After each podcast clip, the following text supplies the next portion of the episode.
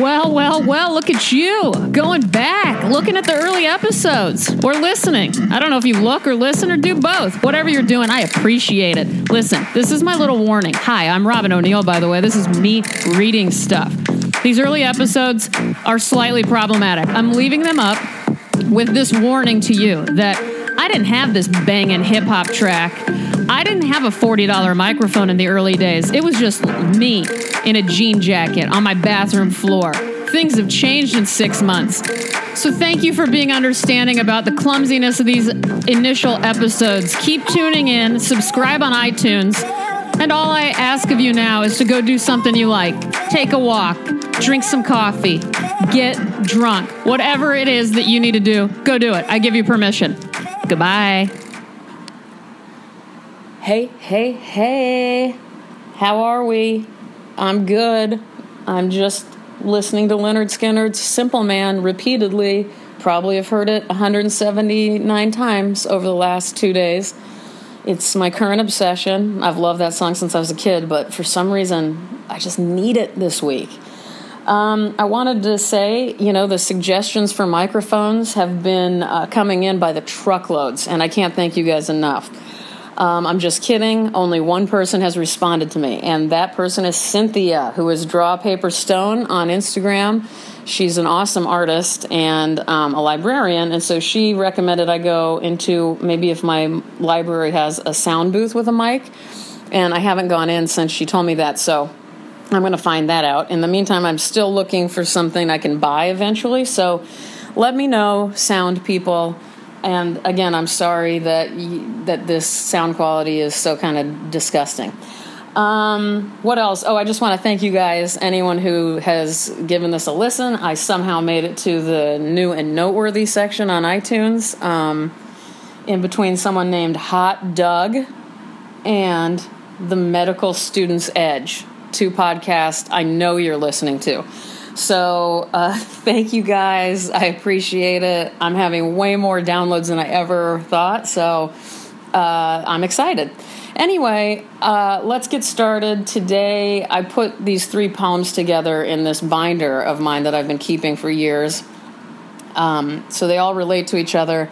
In my opinion, I'm going to try to get through all of them in this short amount of time that I'm giving myself. So let's start with a poem by Heinrich Heine. There's a mirror likeness between those two shining, youthfully fledged figures, though one seems paler than the other and more austere. I might even say more perfect, more distinguished than he, who would take me confidingly in his arms. How soft then and loving his smile, how blessed his glance. Then it might well have been that his wreath of white poppies gently touched my forehead. At times, and drove the pain from my mind with its strange scent. But that is transient.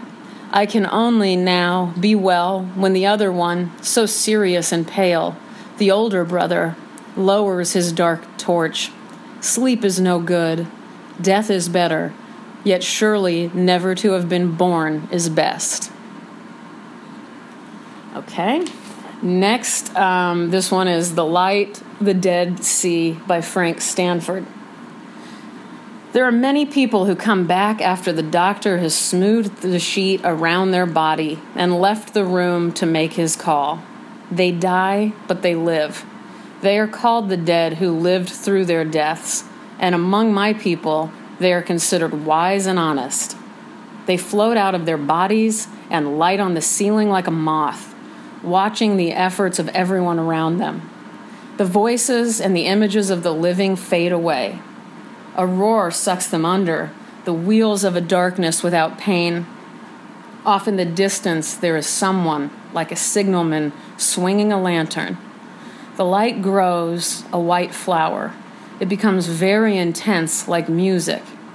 They see the faces of those they loved, the truly dead who speak kindly. They see their father sitting in a field. The harvest is over, and his cane chair is mended there is a towel around his neck, the odor of bay rum.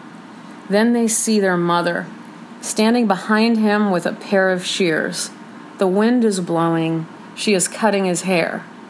The dead have told these stories to the living. Okay. Hi, guys. Hope you're still there. Lastly, um, maybe one of my biggest heroes in poetry, Robinson Jeffers. This is called Birthday Autobiography. 70 years ago, my mother labored to bear me, a 12 pound baby with a big head. Her first, it was plain torture. Finally, they used the forceps and gra- dragged me out with one prong in my right eye and slapped and banged me until I breathed. I am not particularly grateful for it. As to the eye, it remained invalid and now has a cataract. It can see gods and spirits in its cloud. And the weird end of the world, the left ones for common daylight. As to my mother, a rather beautiful young woman married to a grim clergyman, 22 years older than she. She had her little innocent diversions, her little travels in Europe, and once, for scandal, kissed the Pope's ring. Perhaps her life was no emptier than other lives. Both parents swim in my blood and distort my thought, but the old man's welcome. Whew, wow. All right. Um, I'm over my limit, but I want to uh, go ahead. I have to say, my dear friend Karolina Wacławiak has a book that was released this week called The Invaders and I can't recommend it enough. And if you live in Los Angeles, she will be giving a reading and I think a discussion this Sunday, July 19th at 5 p.m. at Skylight Books. This is not a this is just a natural plug. She is not paying me for this. I sound like I have advertisements all of a sudden and I don't. But um, Karolina is an incredible writer, an incredible person, and just thinks about the world in a very unique and in um, kind of I don't know, alarming way, especially in this book, The Invader. So um, I want to encourage you guys to buy that book and read it. Let me know what you think and uh, be there on Sunday night. I will be there supporting her and being excited to hear what she has to say. So I'm sorry I went so much over. I love you guys. I hope you enjoyed my death and family poetry series today. And I hope you don't die over the weekend. And I hope I don't either. Goodbye.